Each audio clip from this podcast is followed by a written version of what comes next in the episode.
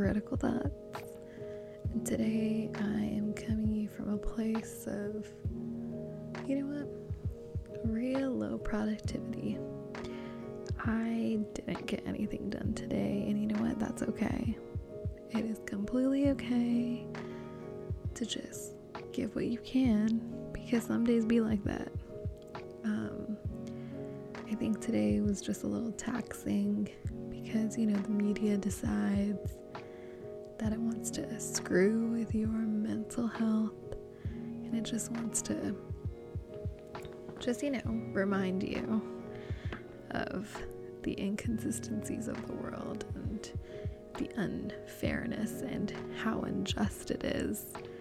And um, yeah, you know, I got reminded that. And some days they'd be like that, but that's okay. Anyways, I think it's really important to remember how to compartmentalize, and that's something that I am constantly reminding myself of compartmentalization. So, let's talk a little bit about compartmentalization.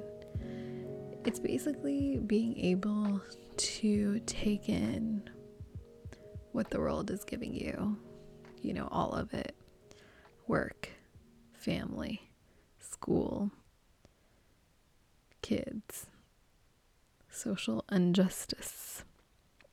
You see how I said injustice? Yeah, because you already know.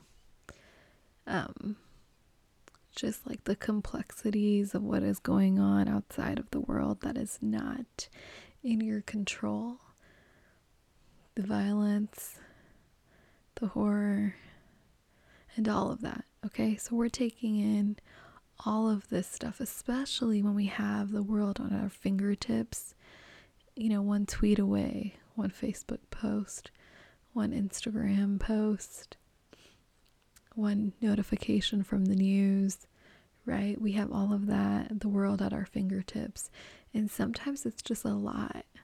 Not sometimes, I mean all the time. I mean, I don't need to remind you what we're living through right now.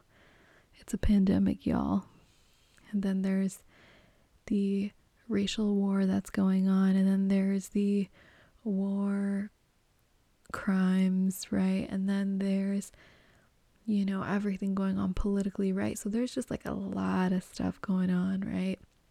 And that's not even talking about what's going on in your own houses own financial wellness, and your own spiritual wellness, and your own academic, whatever it is, right? So there's just like constant noise. Sometimes it's louder than the others. Sometimes you learn to mute it, which isn't right either, right? You don't want to ignore completely what's going on anywhere. Um, so it's just like a lot to juggle. Anyways, I say all that to say I don't want to stress you out with this. I want to just talk about compartmentalization, about being able to take in this and then putting the information in, like, I like to say little files, right? Little files that go into your brain. And then you just go into that part of your brain when you need to, right? So I'm still learning how to balance that. And I can't even remember who taught me about compartmentalization. And I don't know if I'm saying it right. I feel like I'm over enunciating each of the syllables here, but you know, putting everything in little compartments in your head and giving yourself access to those compartments when you need to. And I think it's like a great way to kind of give yourself that mental comfort, that mental peace, like step away when you need to step away for your own wellness, when you're able to compartmentalize. So, for example, today, right, there was like a really disturbing headline that basically just made me really, really upset. And unfortunately, I wasn't able to compartmentalize. I kept obsessing over it and figuring out how can I do something about the situation that is completely like out of my control at this point, right? And so retrospectively, now thinking about it, maybe if I compartmentalized and put that in a in the correct file, you know, in my brain, just put it put it there and get back to it when I'm in the right state of mind, when I have the right amount of time to give to it, maybe today's events could have been a little better for me. I mean, like, don't don't worry about me. I'm fine. Everything's fine. But I just feel like maybe I could have used my time better than to obsessively be angry and put all these emotions into this situation that I am unable to handle completely because I can't handle myself, right? So I think it's just so important to compartmentalize because if I did that, if I put in a compartment and then tended to like whatever I needed to in that time, right? Because like I'm in med school, I have classes, I have obligations, right? So if I was able to just put the time that I needed to into the classes, into my assignments, etc., etc., and then if I have the energy going to that compartment and finally taking the time to give it the attention it needs, to advocate, to put together an action plan for this situation maybe today could have gone a little better. And I say all that to say because I feel like all of us are still learning. I mean, we are always learning, we are always growing, and we're going to get back up tomorrow and try again, right? Like, this isn't the end. It's okay. We all have, you know, off days. I feel like I've been talking about off days for a while. I'm hoping tomorrow is productive. you know what I mean? But like it's it's just like how it is.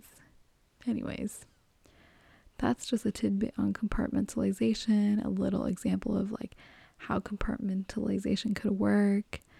I hope it helps. Um, I'm gonna try it tomorrow, and I will get back to you.